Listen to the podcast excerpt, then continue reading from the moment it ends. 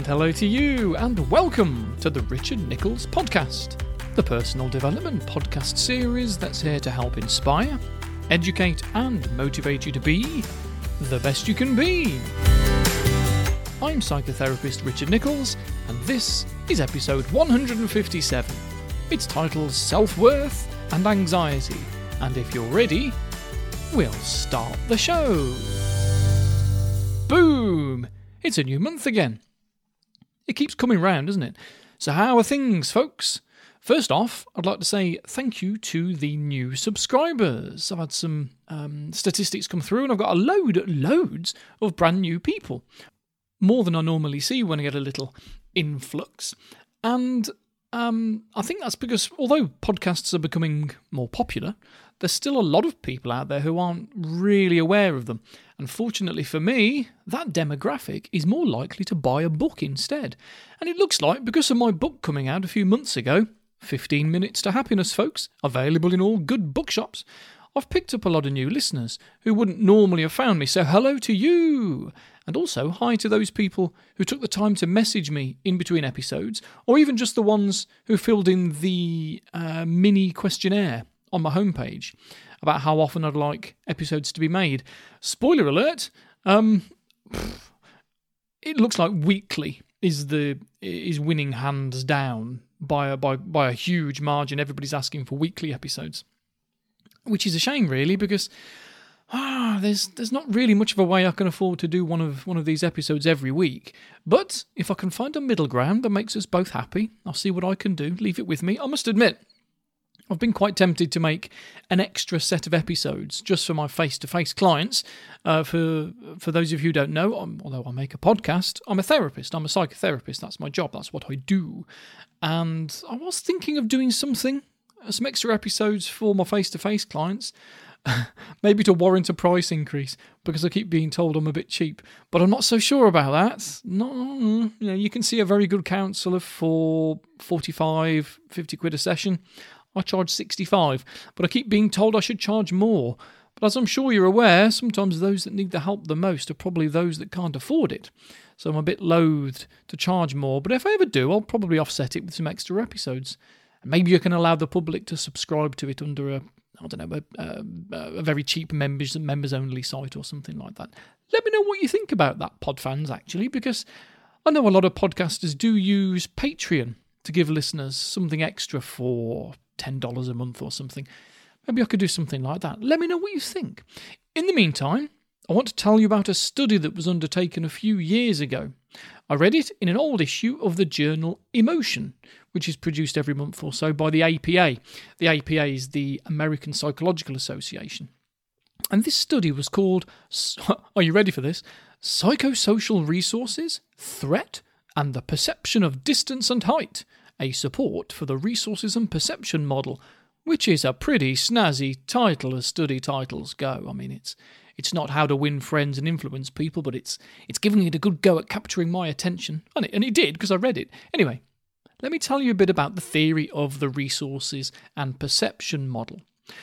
What it suggests is that our psychological resources, our self esteem, our internal resilience influences the way we see the world, not just the way that we see ourselves.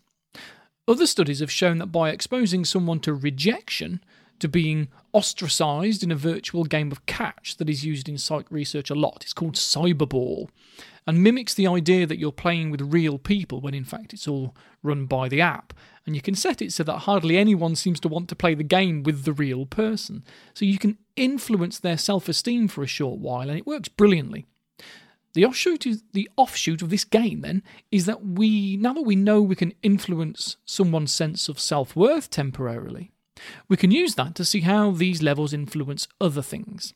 And a lady called Jamie Lynn Gorman, who's a lecturer at Rutgers University in New Jersey, used it in her doctoral dissertation by creating this rejected feeling in people and then showing them animations of people walking in lots of different styles. Some of these animations were unrecognizable even as people. Some were walking in a happy way, some angry, some were acting scared. You know, you get the idea. The point of this was to see what difference being rejected beforehand would make to how easily people can pick up on the emotions. And everyone had to do a little questionnaire that measured their normal sense of self worth as well as their social support, which we already know is a great buffer for dealing with stress.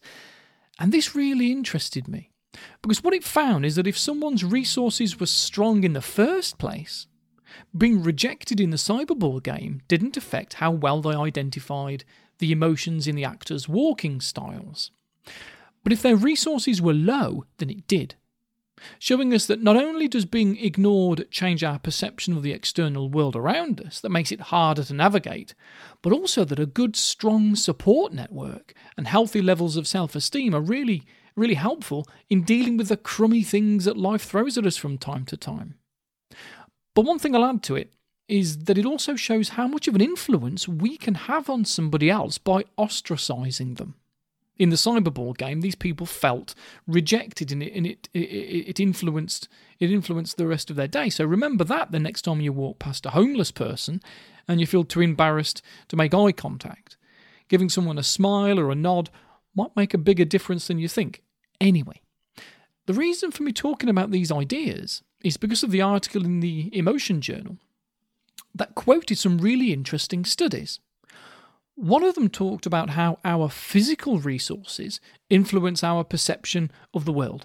Things like if we're physically tired, then hills are estimated as steeper and distances seem further away, that sort of thing. And that's worth bearing in mind because the weekend is only ever five days away from a Monday afternoon. That never changes. But if a few late nights means that two days later it still feels as if Friday is a million miles away, then that's why. Your hangover, your lethargy, your lack of energy is playing tricks on you.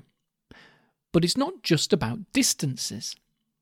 Because if it's about things that we might perceive as threatening, like tarantulas in this study, then they are perceived as being closer to us, not further away. The thing is, this wouldn't normally be that much of an issue, but by altering our perceptions like this, it can mean that something that is actually quite manageable feels less realistic, and so we miss out on opportunities if we're not careful. We need to know that our brain plays these tricks on us, because it can easily prevent us from applying for jobs, not just because our self esteem is low, but because the job description sounds more difficult than it actually is. You can be a pessimist and not apply for a job, but still know that you could have done it had you applied. You can have low self esteem, but still have a high opinion of your abilities. But the low self esteem is likely to mean you don't apply because, yes, you could easily do the role, but there's a belief that they wouldn't want you there. And it looks as if there could be other factors at play here that make it feel as if something's going to be harder than it actually is. Because one of the experiments they did in this study was to have people look over a handrail from a great height and to estimate how high up they were by imagining a table tennis ball being dropped and guessing how long it would take to hit the bottom. According to the theory, if someone had good internal resources, then they would estimate the drop as less of a threat and so lower. And when someone's sense of resources was poor, then the drop would be perceived as higher. Now, some were allowed to hold on to the handrail as they looked, and others had to have their hands behind their backs. The really interesting thing is that the only time that someone's internal resources correlated with the perception of a lower drop was when they weren't allowed to use the handrail for support. When they held onto the handrail for support, they didn't activate any internal support, and so they guessed the drop as higher. In other words, using an external something or other for support actually holds us back rather than supports us. And I'm going to be a bit geeky here because what it reminded me of was um, it was Batman actually in the Dark Knight Rises film. If you haven't seen it, Bruce Wayne is stuck in a prison underground that no one can escape from. But there's a wall to climb up that leads to a big hole in the ground, and the only way he's able to escape is if he doesn't use the safety rope to jump from ledge to ledge. In a less geeky story, it's a bit like learning to backflip. If you if you put that into YouTube, you'll see loads of YouTube videos of people learning to back backflip, and it takes hours and hours of practice. And it's mostly just footage of people landing on their heads onto crash mats. But until they move the crash mat out of the way to give themselves um, a, firmer surface to push off or an extra few inches to get their feet back underneath them, they can never land the backflip. The thing that is supposedly supporting and helping them is actually holding them back. And it seems to be that this process exists in lots of different areas of life. So have a think. Does your sense of self worth prevent you from taking opportunities at all? If it does, then as, as much as low self esteem is an issue, it could be that your mind is also playing tricks on you and making it even worse. What's fascinating, to me anyway, is that the resources and perception model recognizes self worth as a resource in the same way as a good support network is. In other words, having a low sense of self worth doesn't have as much of an influence on our stress levels if we have a few good friends or family members that we can rely on in hard times. I mention this because it can take years to build up our self esteem. If you're 45 and your sense of self worth has never been anything but rubbish, it's going to be quicker to build up your psychosocial resources by connecting with more friends or making new ones. This is likely to have a decent effect on self esteem anyway, providing everyone that you, you know isn't a, a massive toolbox. The thing is, if someone toolbox, how rude. The thing is, if someone is quite anxious, it's one thing to trust the process and tell yourself that, well, my mind is just playing tricks on me. It's just an ancient prehistoric instinct to keep away from lions and hide in caves. But stretching your comfort zone is going to make you more anxious at first, rather than make you feel happier. And it can be hard to have the positive perspective that makes you feel happier the more anxiety you experience. But to be honest, that should be the case. The more stuff you do that pokes your anxiety, providing it's done with the right attitude of, I'm learning how to do this, rather than, oh my god, I can't do this. Knowing that you're just learning how to be happier, and that it's a bit of a bumpy road as you do so, but that you should be proud of yourself for poking your anxiety, will make it easier to connect with people, make more solid friends, boost your self esteem, and make it so that hills don't seem so steep, spiders don't seem so scary, and anything that you once perceived as a brick wall is actually just a hurdle for you to leap over, which soon becomes just a stepping stone onto something even better. Now then, that's today's episode done with. If you want to listen to more, you're very welcome. I've been doing this for a while now, so there's lots of previous episodes, even the free ones, let alone the 50 or 60 extra ones that you can pick up for less than a fiver at motivateyourself.co.uk. Shout out to other podcasters too, though. I know it can feel risky listening to anything new. We can listen to something and think, oh, that's 20 minutes of my life I'm never getting back. But we can also find some real gems out there. I'm not the only therapist making podcasts. I can definitely recommend the Savvy Psychologist podcast from Dr. Ellen Hendriksen. That's definitely worth looking down the list of her episodes to see if there's anything that takes your fancy. I mention this because a listener of mine, hello Steve, sent me a screenshot of a review of somebody else's podcast that mentioned me because someone has said that their content was a bit similar to mine and they ought to check before they publish something, which is a bit unfair on them, really, because there's a phrase I use quite a lot in life there's nothing new under the sun because everything that someone has come up with is just a progression or a variant on something else, whether that's the telephone, the light bulb, or cognitive behavioural therapy. But sometimes, even if someone is saying the same sorts of things, it's great to reinforce your knowledge. The more, the merrier. So, do have a listen to that podcast series, actually. It's made by the author and lecturer, uh, Dr. Linda Papadopoulos, and it's called the Psychology Behind podcast. It's very new, so there's only about seven episodes, but it looks worth a listen. And I'll let you know if I hear of any other ones.